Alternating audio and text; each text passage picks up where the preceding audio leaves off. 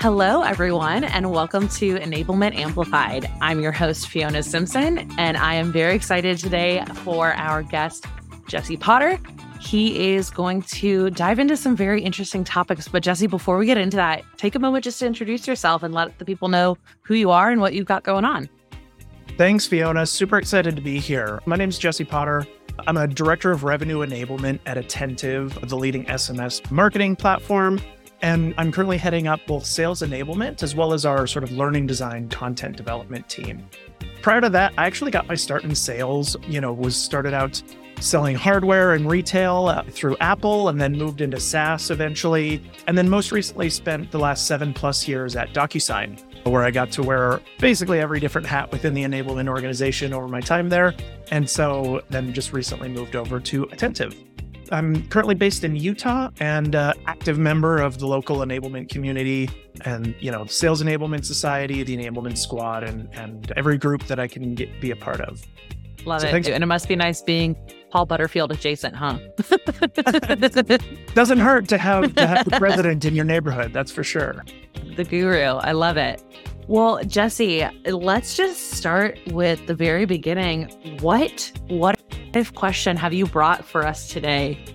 Yeah, it's something I've been pondering for a while. So the question I want to discuss is what would it be like if sales enablement or just enablement in general was actually compensated on a commission or variable basis as opposed to just a flat salary?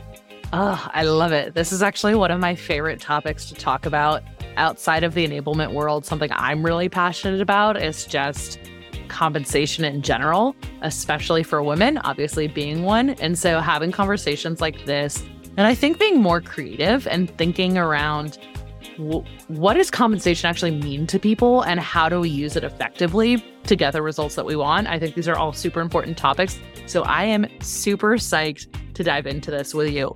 I, I think maybe a good place to start is maybe you and I can just go back and forth about what are some of the compensation designs, let's call them, we've seen in the enablement world. I certainly have some interesting ones that I've seen out there, but I'll let you get started with maybe one or two that you've seen out there and and maybe kind of your key thoughts on how they how they work or don't work.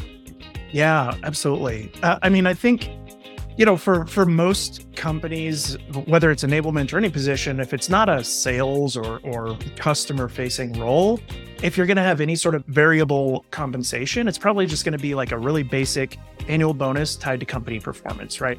And there's some great benefits to that. Kind of gives everybody a, a stake in the game. But we've probably all felt to have been in that role before. You don't really feel like you have any control over it, and and your individual contribution it's hard to tie back to that bonus, right? And totally. So it can be sort of weighted and controlled more but at the executive level than an individual. So that's that's the most basic one, the most common one. But I really think like there's an opportunity to better align our our enablement professionals with the teams that they're supporting, right? And so another one that I've seen and and or at least have heard about is for anybody in enablement role that's tied to a specific team that they're supporting. So if it's sales enablement, maybe they're tied to a specific segment or business unit, right? Or CS, same thing. Like if they're tied to a direct leader that has a quota or has a, a target number, you know, basically tying that to that individual. So for example, we've got somebody on our team who supports supports our SMB and mid-market leader. And you know that that VP's quota could be the same number that an enablement rep would be tied to. And so there's a lot of alignment and shared prioritization there that could come out by, you know, having that compensation tied to the results of the training and enablement that you're doing. So that's that's one that I have heard about and and would be interested in in discussing more with you, getting your thoughts on like what that could look like. A couple other ones that I've heard of or or could consider would be things like MBOs, right? So just some sort of measurable outcome that you want to try and incentivize. So that could be, especially for folks who aren't necessarily tied to a business partner like that, like a learning designer or a trainer or something like that. You could look at MBOs like just the number of courses delivered, the percentage of consumption of training, you know, hitting certain feedback scores, right, and, surveys and things like that. Again, as a way to try and incentivize performance and and you know leaning in and a little bit more skin in the game for for those folks who are building out your content And then another one that I think is really interesting that I've seen less and less, but I think could be really interesting to explore is the idea of actually attributing enablement to specific deals. So this is a little bit more like if your team gets into sales coaching, where if a rep has got a, a challenging or complex deal, just like they would request support from, you know, a sales engineer or, you know, a value analyst or something like that, bringing in enablement to help coach that deal. And then that would qualify them for some sort of spiff or commission once that deal is closed is another really interesting way to, again, the whole, the whole idea here is like, can we as the enablement function be as closely tied to the outcomes that our customers, the sales and NCS teams, are trying to achieve. So, those are a few of the ones I've seen. How about you? Have you seen any others? Yeah, I've seen a little bit of everything. It was interesting in with my last company where I was in sales enablement for 3 years. I had 3 different comp plans and one of them actually changed mid-year. so I technically had 4 different comp plans. Right. And it was interesting cuz I think you hit the the gist of all three of them. Interestingly, the first comp plan that I was on, our bonus was tied to the entire sales team number. So let's just throw a number out there. Let's say that for the year, the sales team number was $20,000 each quarter, or excuse me, $20 million. Sorry, who am I talking hmm. about? $20 million. Each quarter, we got our bonus paid out on a quarter of that. So if they hit, let's say, the the five million dollars in the first quarter, if they hit the 100% of the number, we got 100% of our bonus. If they hit 75% of the number, we got a half our bonus. And there were some numbers in the middle in there. That was a little bizarre, but we were two people serving the entire sales team. And so it if made sense. Mm-hmm. And then interestingly, the following year, one of our investor partners was looking at comp plans and was like, why do these two randos have this random comp plan that nobody else has? Put them on the company bonus tied to performance metrics. Tough, you know what? And and just live with it. So we spent that entire year arguing against that and trying to get something else for ourselves. And then my third year there, we had specific business partners that we served. And similarly, our metrics were tied to that team number, right? That VP or that whomever that we was our business partner. And same concept. What I thought was really interesting, and this is something I would love your take on as well, rather than some sort of straight percentage commission, like for every $100,000, we get X or whatever it was of that VP's number. It was back to that ratio. So if that VP's team hit 100% of their target, we got, you know, a set number, let's say it was a $5,000 per quarter bonus. If they hit 100%, we got 100% of our bonus. If they hit 50%, we got 50% of our bonus. If they hit 1% of quota, we got 1% of our bonus. So it was interesting. And then to throw another wrench in the mix, partway through that year, we had some very transactional teams that we were supporting. And so the folks on our team that were part of that project, really, it was it was a migration project for a company we had acquired. They just got a dollar amount per deal that closed. Period. Mm, it was really it was interesting. Fascinating. Yeah. Yeah. It was pretty fascinating. But I, I think this theme here, and I think this might be something that we can kind of use maybe to talk through the rest of our ideas, is ultimately, at the end of the day, compensation should drive behavior, right? right? And so, if we're designing compensation plans that incentivize the performance that we want to see from our team members, and we're ensuring that work that doesn't align to those priorities is somewhere else or is part of somebody who is compensated for that work, that really allows not just our sellers, obviously, who have traditionally always been on variable compensation, but it allows our enablement teams also to focus better and do the work that's not only going to benefit them the most, but also benefit the organization. So I think that idea that compensation should drive behavior is really at the heart of all of this. I'll throw a question right at you. Sort of out of all of these ideas that you've seen, which one do you think is the most effective in terms of motivating the behaviors we want to see from our enablement teams? Mm-hmm. Yeah, no, I, I think it's exactly right that the the prioritization is really what we're trying to achieve here is that we want to make sure that we're working on programming and, and initiatives that are going to have the, the results and the outcomes that we want, especially in this time where, you know, like we're all kind of struggling to, you know, defend our existence a little bit, unfortunately, and and you know, earn our keep. It's it's a tough time if you're trying to champion a project that nobody else in the company is is supporting and getting behind, right? So how can we prioritize our efforts to more align to those company outcomes, especially in this time where everything is focused on maximizing what we have available right now, right? Getting the most with the people and the resources and the tools we have. So, in my opinion, I I really like the idea of being tied to the number of a team that you support, right? Of of saying like, hey, SMB mid-market leader, we are coming to you as business partners. And I always teach my team like we we act as a business within the business, right? So our our enablement business partners are like the strategic account manager for you know that VP, and and they're going to do all that needs analysis and understand where the challenges are and understand what programs and what types of training and and uh, tools would help them to achieve their quotas uh, within that organization. And so I feel like that if if I'm the IC in that role and I've been told that I've got to help this team achieve their number, not only do I want to get compensated and rewarded for that and be able to take the credit that's due to me for for helping to aid in that effort, but then also, you know, that's going to that's going to really allow me to chart my own uh, path a little bit and say, you know what?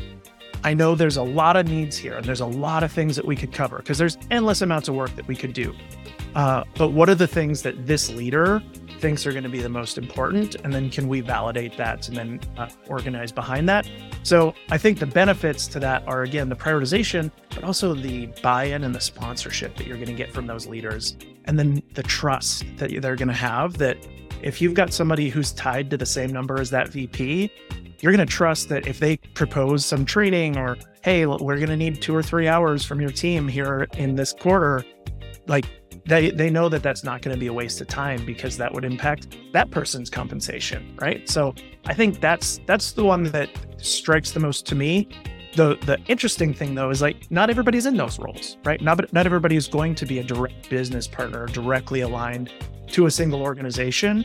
And so i really i'm super interested and passionate about trying to figure out how we can measure the impact of those other activities. Like you know, learning designers who are building e-learnings or videos or things like that, or even just, you know, more of the operational folks who, who are there to help make sure that programs run smoothly and handle the logistics. Are there ways that we can kind of tease out the the value and the impact and then reward them in some way? May not be an exact commission, but more of like I'm looking at like spiffs and you know some sort of bonuses that can be tied to that that again they have personal control over so something that i'd love to see companies move towards is setting the the targets or, or the roadmap for what you're going to deliver in a quarter and then being able to measure that kind of like product management does right? They're they're going to set their roadmap they're going to have their agile sprints all set up and and you can measure their performance and their productivity against that. And I think that would be fascinating to be able to do a similar exercise for enablement developers and then tie that to some sort of uh, bonus or, or for compensation in some way. Yeah, I feel like there's a whole ton of people in the enablement world that we could go down a rabbit hole with about how to measure those folks that aren't tied directly to a sales team or to you know a specific business partner. That's like a whole nother episode that we could get into. exactly. One of the things that I picked up on that you said that I think is really important to call out is I, I, like that model too, right? If you are tied to a business partner, you know, tying your numbers to their numbers, I think makes a lot of sense. And I think one of the reasons it makes sense is because it avoids like the minutia, but it also picks up the the crumbs, if you will, right? Mm-hmm. Because if we think about the work of a sales enablement practitioner at whatever level they are, they're going to be doing big things that make big impacts and and like throwing the boulder in the pond, right? But there's also going to be all those little pebbles that drop into the pond. And I think when you tie the overall performance of that team that they're correlated to to that person's additional compensation, you're getting both, right? Because if they're doing activities that make a big impact, that should be driving those bigger parts of the team's number. Or even if they're doing some of those things like coaching specific deals or what have you, right? Those are going to be things that do drive the overall team number, but you're not missing out on, okay, well, if you know, if you use the, the deal by deal perform, right? Oh, well, I did a bunch of, you know, $25,000 deals and I only got this little tiny chunk versus, oh, well, what ultimately happens is I don't want to work on $25,000 deals. I'm only going to go after the, you know, six figure deals. And then members of my team or the deals that are on the table that are not as incentivizing to me are going to get left to the wayside. And for a lot of organizations, those pots and pans, as people call them, actually make a big impact on the number. So I like the idea of making it a more simplified metric that's a little bit more global because yeah. it encompasses so much of the work that that enablement person is doing. And I think there's always some wiggle room. I, I personally am not a big math person. So getting into like the specifics and like, okay, do you do it as like a, a, specific percentage tied to a larger bonus number, like I was describing, or like how yep. you get there, I think is going to vary on the organization. Do they factor in like cost of sale? Like there's all these other things that I think play into how you get to them but I think the overall design of if this sales enablement person has a team that they serve or a specific audience and that audience has a number, tie enablement to that number. I think it makes a lot of sense. I think you're exactly right. And I think that, that that's sort of the risk that you run with going to that deal deal by deal or or sort of you know like an actual commission basis is you're never going to have enough uh, people on your team to like support every deal right? Right so they, it will get you know a fight for resources and a fight for attention and they're going to prioritize specific deals. But you know you i do love the idea of being able to be brought in tactically to support where there's a need. And like you mentioned those are the little pebbles that that would get picked up because that person is motivated for the entire organization to hit their number and so they can they can do those sort of like one-to-one coaching opportunities but not have to pick and choose so much because they're they're going for a specific number, right? I think the the other thing too is you know that's unless you've got people dedicated to that function like actual sales coaches, which is has kind of gone out of fashion. Have you noticed yeah, that? Like, I haven't thing like ten years that ago. In years, but, yeah. But but like I I love the idea of it. I think it's it's kind of morphed into now like more technical coaching resources, like you know sales engineers or or like value and and you know competitive analysis there but i do think there's something to be said for enablement actually coming in and saying like and i've got a huge presentation in front of a c-level executive. Can you help me prepare? And i love the idea that enablement can help be a part of that and that we would earn so much trust there. And the motivation and the incentive to do that would be on the individual who wants that team to hit their overall number. Right. And the other thing that i love about it is it gives people the opportunity to to or a reason to work as hard as they can and, and to kind of take more control over their income, right? Whereas in a in a normal uh, setting or even with that company level bonus, it's like I'm just going to put in my 40 hours. I'm just going to do what's asked of me and I'm going to get paid the same as everybody else on the team. And, you know, like I, for those of us who've come from a sales background, as a lot of enablement people do, you're used to that level of like, if I want to, if I need to make some more money or I just have a lot of time and energy this quarter, I want to work my butt off and I want to get right. paid, right?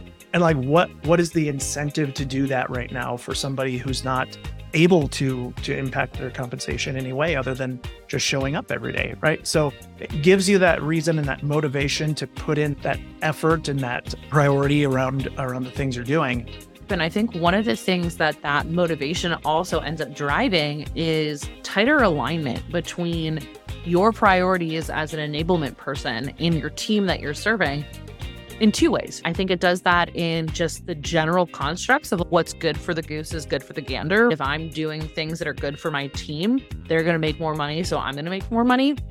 But even in a smaller scale, I think it brings together the alignment between enablement and that sales leader, right? And it allows for an opportunity for there to be some collaboration between enablement and those sales leaders to understand what are the sales leaders' priorities? What are they coaching their team on this quarter? What are their interests and what can you as this the enablement person do to support? And I think building that layer of trust is equally important and I would argue even maybe more important than building trust with your sellers because I am also a big believer, and this is probably going to be yet another episode. I'm a big believer that enablement really needs to sit very high on the ladder. Like the stakeholders need to be the VPs and heads of sales, sales leadership, and I would argue the overall C suite. Those are the, that's the echelon that enablement needs to live in. And if you're doing active work day to day in alignment with those sales leaders, you're already there. So I think this design, and this is why I think this conversation is so fascinating. Mm-hmm. Designing compensation has so much impact on the rest of the business if you do it right. Exactly. And, it, and you hit the nail on the head that if you just leave it to the wayside and you just have people on your team that aren't motivated to do anything except the work that's in front of them, you lose out, right? On a lot of that energy and a lot of that momentum that you could be building in people that very clearly, because we're enablers, it's literally on our business cards. We want to help. We want to do more. We want to be involved in processes that bring the whole business forward. But if you don't incentivize that, why would someone do it? Right? It's it's very basic, but at the same time, I think we're really getting under the skin of what makes enablement people tick, but also how do you take advantage of it and how do you use that to propel the business forward? So I think we're we're getting so many layers deep in this onion. I absolutely love it. But and you know, there's one other thing too. Uh, I think that it's there is a, a timeliness to this. I think this moment that we're in is the time to be discussing these sorts of things and and moving moving on them. Like and, and for two reasons. Number one is I think, like I said earlier, in this time we're all kind of having to unfortunately defend our our existence or our value. We're looked at as a cost center, right? In in too many cases. And so this helps us to really prioritize the things that are going to drive that impact in the short term. Also, you know, if you look at kind of the trajectory of enablement, and my friend Gail is going to speak on this at the SES conference, we love Gail. We love Gail. we love uh, Gail. But she's talking about this rise and and you know a bit of a fall that enablement has had, and that has impacted promotion ability. So enablement people are having a harder time getting promoted right now than than they have. They're having a hard time getting jobs, my dude. Well, they're hard. yeah, they're having a hard time just getting jobs in general. But you know, even if you've got a job, you're having a harder time getting promoted. And for those people who are coming into new jobs, the average salary is lower than it was a year ago, right? I mean, substantially. And so, how do we fill up that gap? We're like, it's going to take a while for the enablement profession to command the salaries that we were even just a year or 18 months ago. So you can, you know, bridge that gap to some degree with, you know, incentives and compensation that is variable so that you know not everybody is going to hit that but those who are motivated those who are those ones that you know are pushing for promotion or pushing for just making the the money that they know they deserve and that maybe they would have a year and a half ago okay here's a path for you to go and do that. If if you're good and if you work hard you're going to earn it rather than it just being given to you by you know the fact that that's what the market's offering so Right, exactly. I think sales engineering has done that really well in the past, let's mm-hmm. call it five years. They figured out their metrics very well. And I speak a lot about sales engineering because that was also part of my job. It's like the most unicorn sales enablement job possible. But, you know, in in the world of sales engineering, the metrics are really clear. I worked on this deal, we it, pay yep. me, right? Yep. And that wasn't as hard to get to as I think it is for enablement but you'll see, and there's a bunch of reports that come out around this time of year, or like maybe at the end of Q2, just came out that in sales engineering, compensation is on the rise. Companies are seeing how much of an asset it is to have a technical person who really knows their stuff. If we really know our stuff, if we bring the coaching, the methodologies, the objection handling, all of those things, if we bring that to bear in our sellers' everyday life, then I think we have the legs to stand on to, like you said, fight for those higher salaries. Really quick tidbit, and then I want to ask you another question. But yeah. I I was having a conversation recently, and somebody asked me, you know, what is your favorite part of sales enablement? Of all the different activities that we do as enablers, what is the thing that you get most excited about? And that's what I pointed to. I pointed to the coaching piece because when you know the company, the product, your actual seller, right? Your individual seller and how they thrive and what they need. You know the ins and outs of that deal and the buyer personas involved and the timeline and everything else, when you have all those pieces and you can help bring that thing to fruition, it's like a moment in time for an enabler. It's like, ah, I did all the things, I used all my skills, and look at the successful outcome that's very easy yeah. to see you know the pin on the map and so i think that's one of the things that motivates me is those opportunities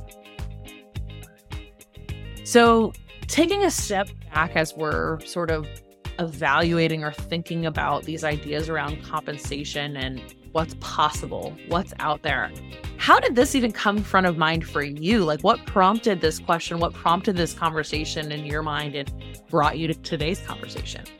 Yeah, it's a great question. You know, it's interesting. It was uh, about a year ago, and I was asked this question by a former CRO that I was working with. And I was actually expressing to him my concern about the level of impact that my team was driving and seeing the economic turn that we were taking and and just lo- looking down the road and saying I I have a concern. We have a large team. We're doing great work, but I can't come to you and say exactly what that resulted in for you. And that makes me nervous as we start thinking about cuts and layoffs and all of these things.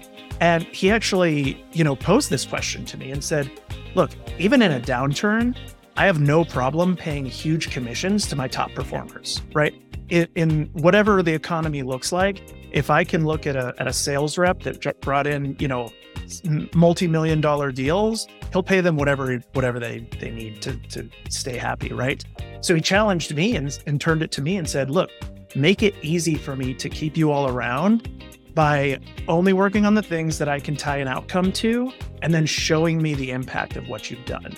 And so that kind of started this whole evaluation of like, how are we determining before we even take on a project what our success metrics are going to be and then report out to that at the end which is another way you know that we could look at you know for those larger initiatives especially the big boulders that you talked about dropping in the rolling out a methodology, rebooting an onboarding program, implementing a new, you know, enablement platform or something like that. Planning SKO.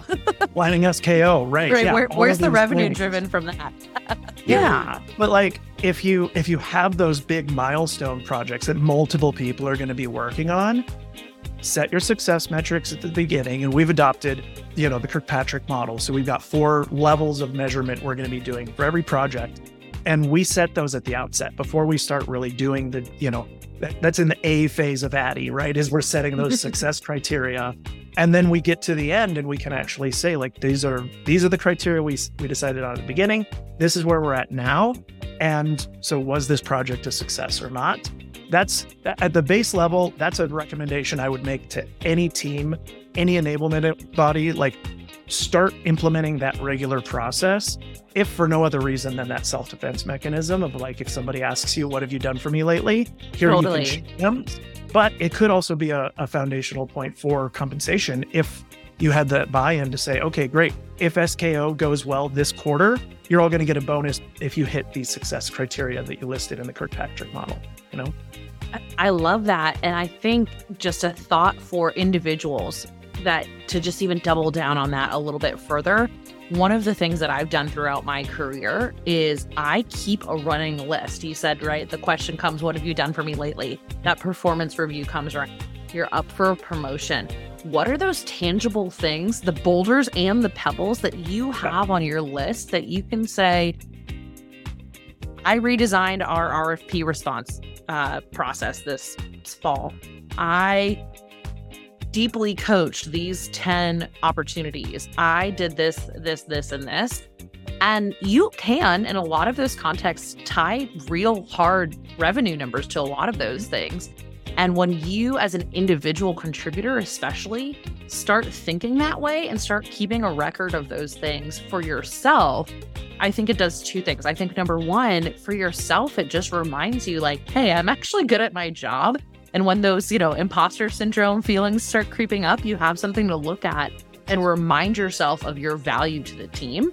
So I think that's a huge piece of it. But then the other side of the coin is when it comes to asking for a raise or helping your boss prove to their boss to keep you or whatever the situation might be, you have those milestones that you can speak to and it helps drive that framework for the team as a whole. So yeah. I know we're kind of talking at a high level about like the team and sort of how do we stay front of mind and how do we work together for some of these metrics, but I think it's important to also keep track of them at the individual level.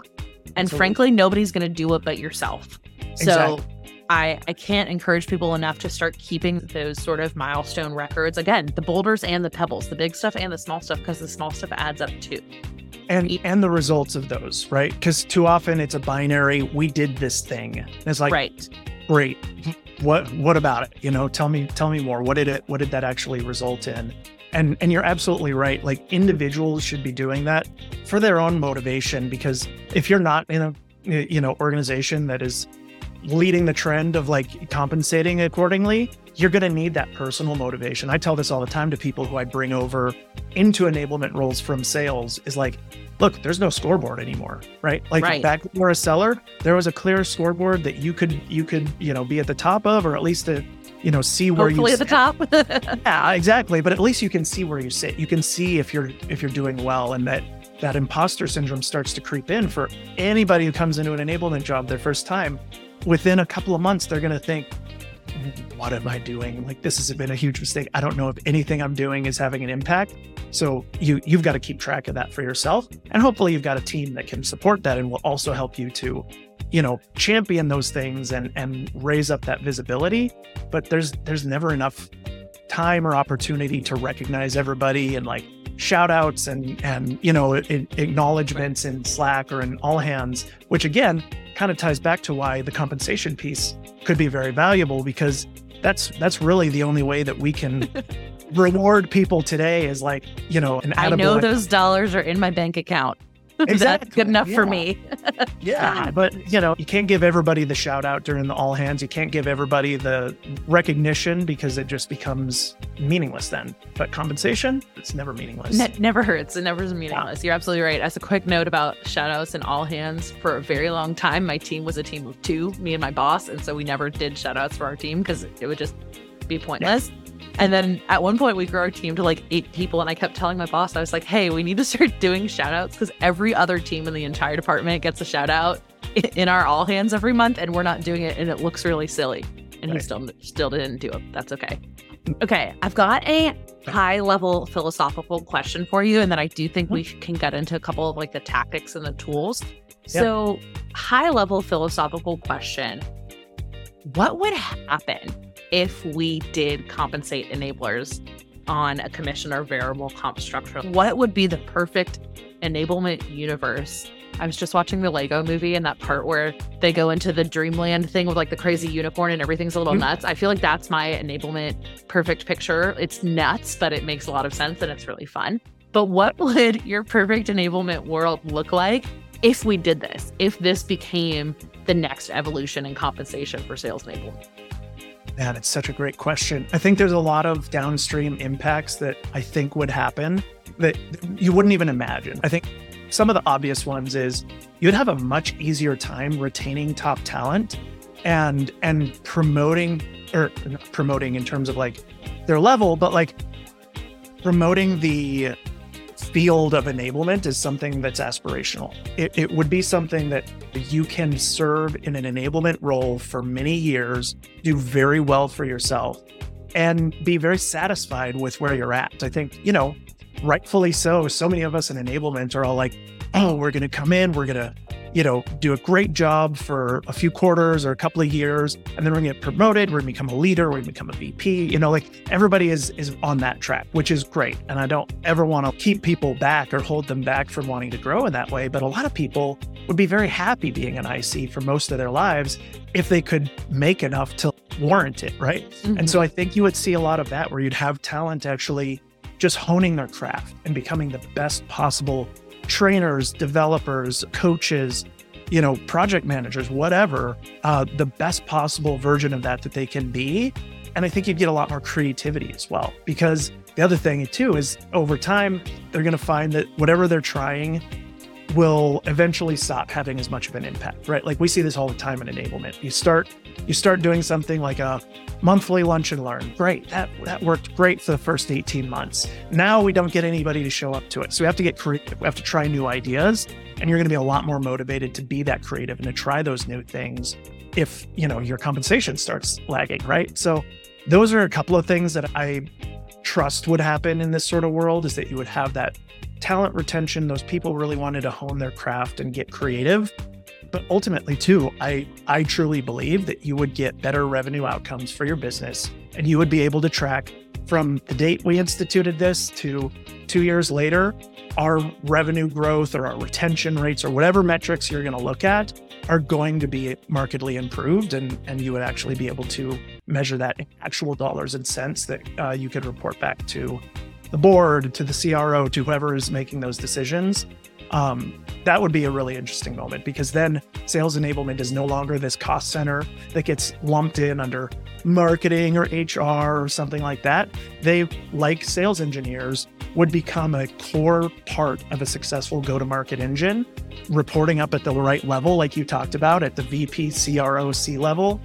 And you may even have you know, leadership. Chief enablement officers. Exactly. I'm That's, saying that, it. I'm putting it into the universe. We will have absolutely. chief enablement officers if we don't already have them in some places. Um, yeah. you, you, can see this, obviously. I'm like nodding my head affirmatively so much. But mm-hmm. I, I mean, even things like win rates.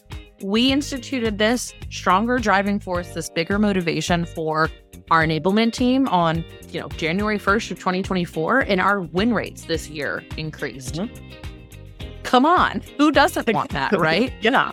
I think I think you absolutely nailed it though that we have to get away from enablement being a cost center. And I think the only way you do that in an organization is by showing me the money. You have to put the dollars and cents on it.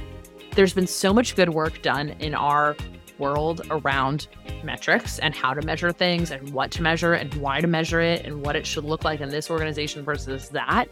And part of why mm-hmm. we're having this conversation is because now that we have some of those tactical pieces in place, we can take the conversation to the next level and think about how we utilize those metrics and all of those tactical pieces to better the entire field.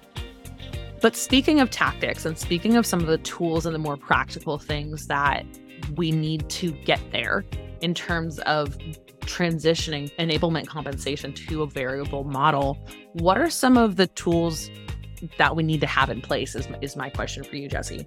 Yeah, I think you're absolutely right. A lot of progress has been made here to where we can actually talk in reality about these sort of things. And like, it's probably not going to be as scientific and exact as we would want it to be right now. Like you said, like we may not go deal by deal, but I do believe now with these enablement platforms that are out there, your your Highspots, your Seismics, your whatevers, all of them are trying to do a better job of correlating data about training and enablement activity to revenue outcomes, right? So we're getting very close to that. I do believe though that you know with that or without it, this is just my prediction. I believe that every enablement team is going to need a dedicated data and analytics resource, either internal to their team that they hire for and reports up through enablement, which I'm a big fan of. And I think that's going to be a growing role within enablement teams over the next couple years. Or if you can get that dedicated resource from your ops, I'm fine with that too, but it has to be dedicated. It has to be fully focused on measuring the impact of outcomes of training, but also looking at, you know, the impact of marketing content, the adoption of processes and tools, right? That it's a multifunctional role, but I think you need somebody on that team who can help you tell that story and just be the one responsible for tracking, you know, attainment here, right? Yeah, and if if we think about the idea that so many people have congregated around, which is that enablement is a business within a business or a consultancy for the sales team or however you want to frame that, every good business needs a business analyst. And if you had a dedicated resource to do that analysis in the data and analytics side, but also in the process and what a real business analyst does, that would be amazing. I would love that. And that person even proves their worth too, right? They can show an impact on the pieces of the business that they touch. They can say, okay, we've done X amount in additional revenue win rates, whatever it might be, to prove that we need somebody with their fingers in the pie to figure these things. I love that. What else? Uh, I mean, I think ultimately the other thing that comes down comes down to it is you got to have the leadership who can support and get behind this kind of concept and recognize that it is going to be you know, like they're used to creating comp plans and and you know measurement for sales reps, and they've gotten used to compensating sales engineers. And regardless of what company you're at, it's just going to take a lot of work and planning and evaluation and, and budgeting and everything to get this carved out for what could be a team of two or even up to a team of 50. It's still a pretty small group in the grand scheme of things compared to your overall sales team. So you've got to have that willingness to do that work and to take on that extra effort that they may not see the, the need for. So that's where I think we probably need some of these analysts, Forrester, or some of these other outside parties to do some research on this and actually come up with the case to help convince the, the executive team. Because otherwise, I think if it if it just comes from enablement, it's going to come off a little bit like we're just asking for more money, we're un- unhappy with something, but it's really not about that. It's really about how much more we want to do and how much we want to get out of our teams.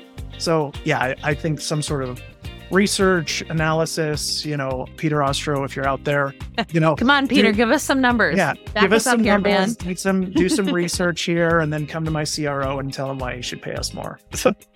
Well and i think that goes right back to what we talked about earlier on that having that high level of trust and relationship with sales leadership is critical to everything that we do in enablement well, Jesse, this has been a fascinating conversation. I hope that everyone is starting to let their gears turn a little bit more about what could be for the way that we're compensated here in the world of enablement. One thing that I love to do at the end of the show, because it is enablement amplified, I want to amplify you for a minute and then I want you to amplify somebody else. So tell us how we, as your audience, can help you Jesse, and then throw someone else out there that we can also amplify and, and help them do what they're doing out there in the world of enablement. I love that. Thank you, Fiona. I, I'm really just a big fan and so passionate about our community. The enablement community to me is one of the most special networks and, and organizations I've ever been a part of because it's such an early stage profession that we're all kind of figuring it out as we go and we're all so willing to help each other and and share what's working and what's not be creative and and come up with all these what if questions that we then solve for. And for me one of those main communities has been the enablement squad which if you're not familiar is a free network that you can join. It's a slack community so that you have real-time access to peers and people across the industry in lots of different fields and, and companies who can share their experiences and ask questions and things like that and at the Enablement Squad, we're really working to build the next generation of professional networks, right? Back in the day, it was all about getting big lunches together and, and going golfing and, and ho- hosting those sorts of events. We really see this as a more modern network that is a source for thought leadership for the enablement profession, a way for people to grow their skills because there's not there's you know there's not universities out there teaching this stuff. We all have to figure it out for ourselves. And so if you haven't yet, please join the Enablement Squad. It's free. Uh, you can go to the That's how we found each other, Jesse. That's exactly right. Yeah. And, and I have so many of my, you know, true friends now, not just like colleagues or acquaintances, but true friendships and, and community have grown out of that. And that's true of so many other things. It'll be a little bit late, but the SES experience is coming up. And if you didn't make it this year, man, make sure you make it next year. It's one of the best conferences I've ever been to, again, because it is peer to peer. It's practitioner to practitioner. It's not vendor led. It doesn't have an agenda other than just helping and growing and developing. And that's my passion. So I hope that uh, you all take advantage of those resources. In terms of amplifying somebody else, I think that the field of CS enablement is finally getting its rightful recognition alongside sales. And I'm doing my couple... happy dance in the background as Jesse's saying this. I 100% yes. agree. Yes. So many companies right now uh, are publicly on their earnings calls saying, we're shifting from like the land grab, get as many new logos as possible, to focusing now on retention and expansion within your customer base, right? So CS teams are more important than ever. CS enablement is more important than ever. Two of the best CS enablement leaders that I've ever had the pleasure to work with. One of them is Patrick Quintavalle, who I get to work with right now at Attentive and is amazing. The other is Jordan Knutt, who I got the pleasure to work with at DocuSign And both of them lead teams that focus entirely on CS enablement, the skills, the content, the tools they need to be successful. And I think that that is going to be a big theme over the next couple of years as well. I love it. I love it. Well, Jesse, thank you so much for joining me today. This has been a fascinating conversation, one that I hope continues throughout our field for a long time because I think it's critical to not only the work that we do and what motivates us to do it, but also to the success of the teams that we support. So I just want to say thank you once again for joining me today. And for thank everyone you. else out there listening, thank you for listening. Remember that you can always share the Enablement Amplified podcast through our website, enablementamplified.com. We're also on all of the major podcast platforms. Thanks so much for joining us. I'm your host, Fiona Simpson. Until next time, everyone, take care.